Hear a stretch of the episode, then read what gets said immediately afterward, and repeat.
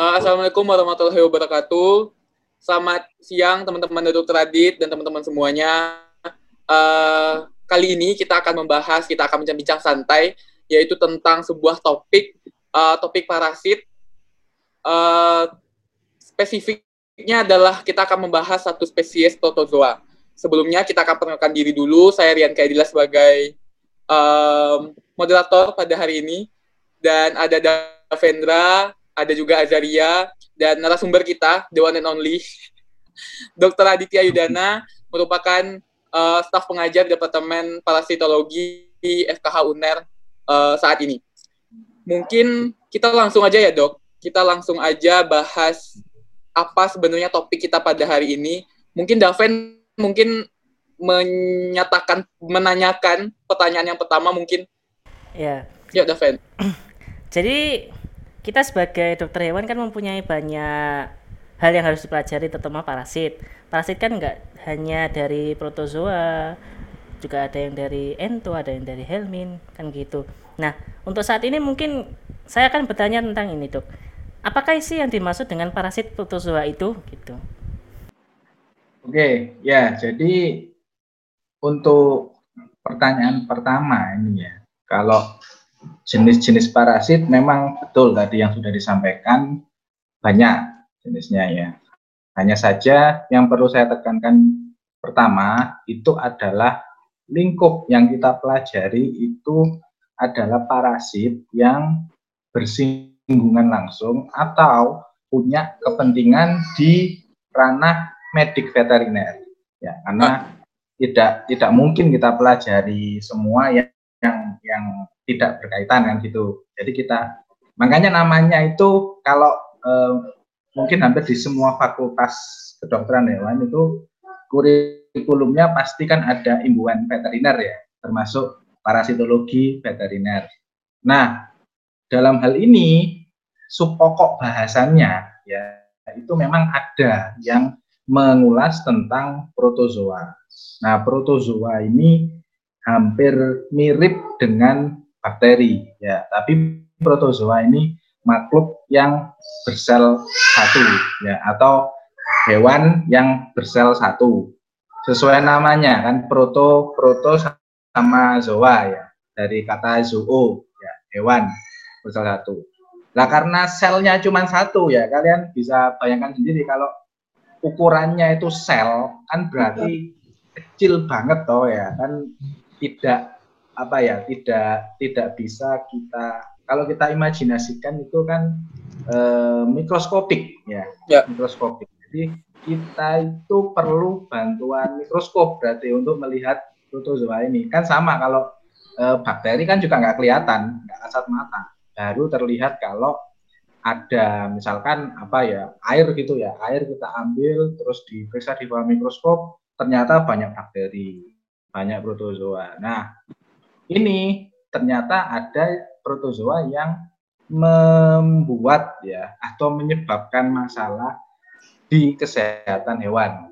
Pada ininya seperti itu. Makanya kita juga belajar tentang uh, ilmu protozoa ya atau dalam kata lainnya ini protozoologi veteriner. Nah, kira-kira seperti itu kalau eh, apa terkait parasit protozoa yang ditanyakan tadi. Iya. Setelah kita lihat kan kalau kita mengulik lebih dalam lagi tentang protozoa dalam hal ini parasit kan masih ada banyak jenisnya. Nah, saya ingin atau kami ingin untuk mengulik pada satu jenis protozoa namanya adalah Trypanosoma. Nah, Trypanosoma ini kan lumayan terkenal dan juga dia itu ada yang spesiesnya itu zoonosis juga. Nah, untuk pertama-tama ini saya ingin menanyakan, menurut dokter boleh dijelaskan apa enggak secara singkat tentang trypanosoma ini dok? Gitu. Nah, oke. Okay. Uh, eh, apa sekali lagi saya menyambung statementnya Davendra tadi ya, memang betul bahwasanya trypanosoma ini kalau kita compare dengan protozoa yang lain atau jenis-jenis parasit protozoa yang lain ini banyak sekali yang membahas ya. Artinya sampai sekarang itu penelitian ya maupun data update misal seperti apa ya literatur review atau buku gitu ya buku-buku tentang parasit ini eh, mendominasi memang ya yang yang ini kalau kita lihat dari keseluruhan materi. Nah, kenapa? Karena eh, trypanosoma ini satu dia masuk dalam jenis parasit protozoa ya. Nah, yang kedua protozoa ini kan tempatnya macam-macam. Lah si trypanosoma ini tempatnya ya atau bahasa umumnya habitat atau bahasa spesifiknya di parasitologi itu kita sebut sebagai predileksi ya itu sama itu sinonim itu ada di dalam darah ya, darahnya hewan ya kalau yang bisa menular ke manusia itu ya di darahnya manusia berarti jadi dia itu protozoa yang ada di dalam darah. Ya. Nah, bagaimana dia bisa sampai masuk ke dalam darah hewan atau manusia tadi? Itu ternyata ada peran ya atau bantuan dari serangga ya di mana serangga ini bisa membawa kan tadi ukurannya mikro ya kan kalau serangga kita umpamakan ambil contoh lalat gitu aja ya kalau lalat kan masih makroskopis ya, masih kelihatan kalau dia terbang, kalau dia apa, di depan e, makanan kita atau di hinggap di mana. Nah ternyata pada saat dia mencari nutrisi, ya tentunya lalatnya yang menghisap darah ya. Kalau lalat rumah itu kan enggak ya, tapi jenis yang lain banyak yang tipenya menghisap darah. Di situlah ada saya sebut sebagai faktor resiko ya masuknya protozoa darah trypanosoma tadi. Nah, bisa dibayangkan jika ada satu ternak gitu ya, sapi yang sakit tadi, ternyata di dalam darah sapi tadi itu ada trypanosoma. Terus dihisap nih sama si lalat tadi. Kan berarti trypanosomanya masuk ke tubuhnya lalat. Nah lalatnya kan tidak mungkin diem aja di situ, dia kan pasti terbang mencari tempat e, buat bisa sembunyi, bisa reproduksi, ya kan? Atau mungkin mencari makan lagi. Nah, ketika nyari makan lagi ini ketemu sapi lain ya atau mungkin ternak bisa ya kerbau atau hewan besar kuda juga juga bisa terinfeksi dalam kondisi sehat. Nah, karena dia sehat, darahnya darahnya enggak ada apa-apanya nih, tapi ternyata yang hinggap tadi itu lalat yang bawa parasit, terus dihisap darah darah dari hewan yang sehat. Ini ikut keluar, ikut masuk ke dalam tubuh hewan yang sehat tadi. Nah, itu itu baru satu skenario ya. Bisa kalian bayangkan kalau ternaknya tadi populasinya banyak gitu ya. Jejer-jejer gitu terus. Ya kan sulit. Kita kita kan enggak enggak tahu lalatnya hinggap di sapi yang nomor berapa ya kan? Nah itulah kenapa e, banyak yang mempermasalahkan trypanosoma ini karena ada poin penting juga itu penularan tadi cepat nularnya itu karena ternyata ada ada di bawah bantuan serangga vektor ya istilahnya vektor Ya, kira-kira seperti itu. Ya. Kalau dilihat seperti itu kelihatannya Trypanosoma itu sebuah protozoa yang sangat mengerikan ya, Dok. Sebelum kita membahas tentang lebih lanjut lagi, mungkin kami ingin mengerucut dulu dok. Jadi kita ingin hmm. mengambil beberapa spesies yang akan kita bahas. Nah, untuk yang pertama ini kita membahas tentang evansi dulu dok. Nah, menurut dokter sendiri, Gimana sih karakteristik dari Trypanosoma evansi itu? Bagaimana cara penularannya hingga hewan yang menjadi host spesies ini itu apa? Hmm. Gitu. Ya, uh, jadi ada Trypanosoma yang nama spesiesnya ini evansi ya. Ya nama lengkapnya Trypanosoma evansi berarti. Itu kan nama nama panggilannya evansi ya. Itu uh, apa ranahnya klasifikasi kalau kita belajar ini apa parasitnya atau biologinya lah ya sifat biologisnya. Nah, eh, kalau pertanyaannya bagaimana eh, evansi atau beserta kepentingan yang berkaitan. Ini yang pertama itu memang parasit trypanosoma ini spesiesnya banyak. Ya, jadi nggak nggak cuma evansi aja, sekalipun sama-sama di hewannya. Cuman yang selama ini eh, paling sering terdeteksi didominasi oleh yang namanya Trypanosoma evansi ini di mana dia sering diketemukan. Nah, ternyata ada beberapa jenis hewan juga ya, yang ketika sakit, ya, ketika sakit terus diperiksa ya, periksa darahnya karena kan tadi di darah, ya, diperiksa darahnya. Itu ternyata banyak yang positif, banyak yang ditemukan parasit e, trypanosoma ini. Dia kalau terlihat di mikroskop itu kalau segar ya, maksudnya e, sampelnya masih fresh, darahnya masih baru diambil gitu ya. Terus kita kita lihat di bawah mikroskop, pergerakannya ini sangat e, menurut saya juga masif sekali di di bagian plasma darah utamanya. Kenapa? Karena Trypanosoma evansi ini mempunyai flagel, ya, alat gerak berupa flagel yang lumayan besar. Kalau kalau dibanding sama-sama ukuran mikron ya, jadi kalau keseluruhan panjang tubuhnya aja kita uh, ubah ke skala gitu ya, skala mikron gitu, itu bisa 10 sampai 20 mikron. Sedangkan rata-rata protozoa paling ya ya 4, 5 gitu ya. 5 itu udah besar banget. Ya. Ini bisa sampai 10 lebih. Ya. Jadi memanjang gitu ya bentuknya. Kalau eh, bahasa ininya slender ya, slender form. Apa translate slender itu ya?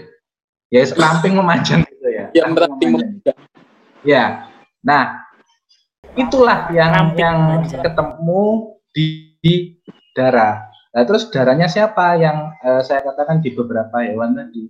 Ternyata ada beberapa hewan yang peka ya istilahnya. Yang peka terhadap uh, masuknya Trypanosoma evansi ini. Sebenarnya kalau kita urut gitu ya, kita ranking, yang paling peka itu rata-rata semuanya hewan besar. Tapi yang paling peka menurut laporan riset itu kuda. Ya, hewan kuda. Nah, sedangkan kuda luas sekali pemanfaatannya ya, tidak tidak hanya sebagai ternak ya toh, tapi kan juga dijadikan eh, pacuan ya, kuda pacuan. Terus kalau di daerah tempat saya tinggal sini di Banyuwangi ada juga eh, kuda-kuda ini dipakai untuk fungsi kesenian. Ya kan begitu. Artinya kan tidak lepas dari resiko infeksi penyakit ini.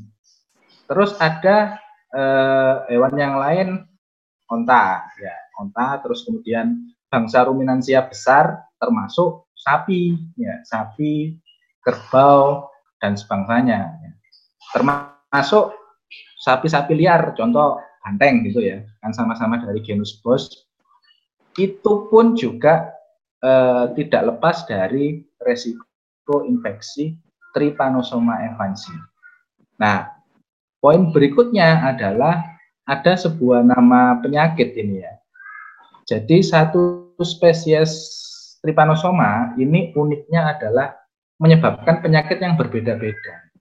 Nah, di mana kalau kita bicara Trypanosoma evansi, pada hewan ini dikenal dengan penyakit surah. Ya. Surah. Penyakit surah ini selain problemnya di darah, ya karena parasitnya masuknya lewat darah ya. Ini paling parah bentuknya adalah e, kerusakan pada syaraf. Nah, makanya memang kalau kalau sedikit kita apa ya ulas tadi Oh, berarti trypanosoma ini berbahaya. Ya memang sih semua penyakit juga berbahaya kalau nggak nggak dikendalikan kan gitu kan. Cuma ya, lebih ini apa ya impactnya lebih lebih lebih jauh lagi nah. karena bisa menembus pertahanan dari sel-sel saraf hewan itu sendiri. Termasuk manusia ya karena ada ada trypanosoma yang eh, transmit ke human atau zoonosis. Tapi kalau evansi selama ini masih menyebabkan eh, penularan maupun sampai angka kematian ini hanya antar sesama hewan ya, sejauh ini. Itu kira-kira okay. uh, Trypanosoma evansi penyebab surah, ya penyakit surah. Oke. Jadi kalau dilihat dari zoonosisnya Trypanosoma evansi ini bukan zoonosis ya dok? Nah, ya. Sebelum kita ya. mengarah ke Trypanosoma spesies berikutnya mungkin bisa dijelaskan dulu dok siklus hidup dari Trypanosoma evansi sama vektornya itu apa sih dok? Hmm, ya, jadi uniknya belajar parasit ini kan kita harus paham tentang siklus hidup parasitnya. Kenapa? Karena dari satu siklus hidup ya itu merekam semua informasi. Jadi kita bisa dapat di mana sih parasit itu melakukan infeksi, ya kan? predileksinya tadi di mana, terus kemudian hewan apa yang terserang, terus dia butuh pembawa ya vektor atau tidak, terus mungkin ini juga ya apa, apakah ada keterlibatan manusia di situ ya, atau mungkin hanya sama hewan, itu komplit terekam semua. Makanya kalau saya setiap menerangkan ya atau dalam sesi memberi kuliah seperti itu, pasti saya sangat sering sekali mengingatkan untuk mempelajari kunci dari ilmu parasitologi itu adalah siklus hidup. Nah, kan begitu.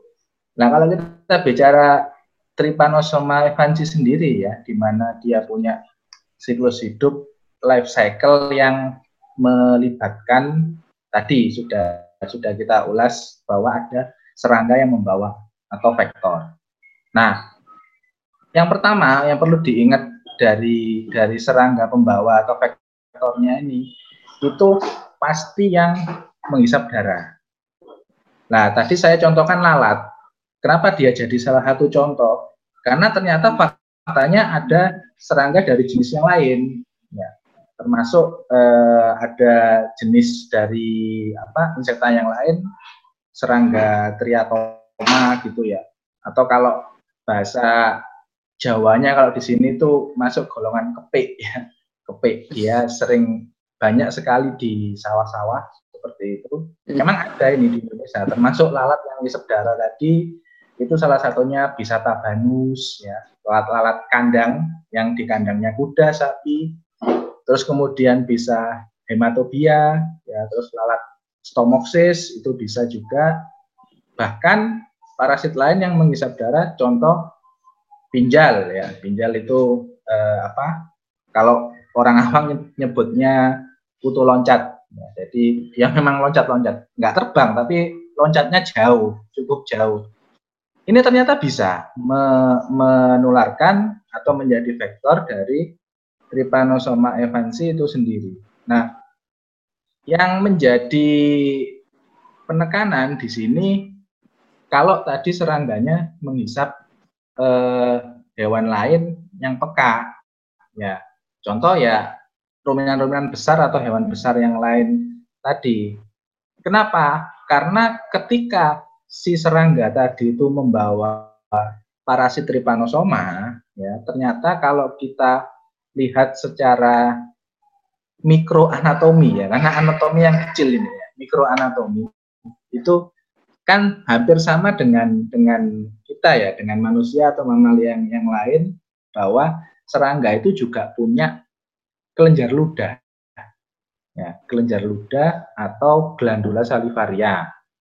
Nah, ternyata di dalam kelenjar ludahnya serangga ini itu banyak sekali yang namanya stadium infektif. Ya, jadi kalau trypanosoma tadi itu eh, termakan gitu ya, terhisap ikut lewat darah gitu, masuk ke perutnya lalat tadi, dia itu ndak ndak ndak mau stay stay di dalam usus sampai dicerna gitu ndak. Karena kan saya katakan tadi dia punya alat gerak ya, dan geraknya lumayan aktif. Dia pasti nyari jalan ya. Nah, ternyata dia bergerak itu untuk menuju ke saluran e, kelenjar ludah tadi. Akhirnya ngumpul di situ, ngumpul. Ya, kalau dia apa namanya e, fasenya sudah matur, ya, sudah matang dan siap untuk bereproduksi, di mana reproduksinya ini dengan cara membelah diri, ya, mirip dengan bakteri, binary fission, itu kan berarti otomatis uh, kita ibaratkan satu tetes ludahnya lalat saja ya. Gimana ya? Ludahnya lalat, satu tetes ludahnya lalat. Kecil sekali. Ya. Apa tuh? ya, cuman itu kalau kita lihat di mikroskop pasti ada ribuan trypanosomanya. Nah, bisa dibayangkan ketika menghisap darah si kuda atau sapi tadi masuk nih semuanya masuk diikut aliran darah hewan yang terhisap darahnya tadi otomatis tetap tetap gerak dia tetap aktif. Nah hmm. karena dibantu ini uh, bloodstream ya aliran darah dari dari hewan yang terinfeksi berarti ada kemungkinan organ-organ lain juga ikut terserang.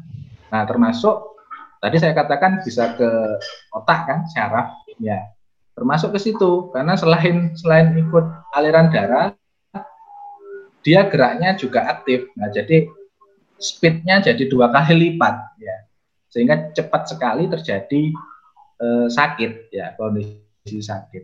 Seperti itu. Nah kalau sudah sampai di bagian eh, darah atau organ tertentu baru si tripanosoma ini akan merespon dengan melakukan pembelahan diri yang lebih masif lagi, lebih banyak lagi.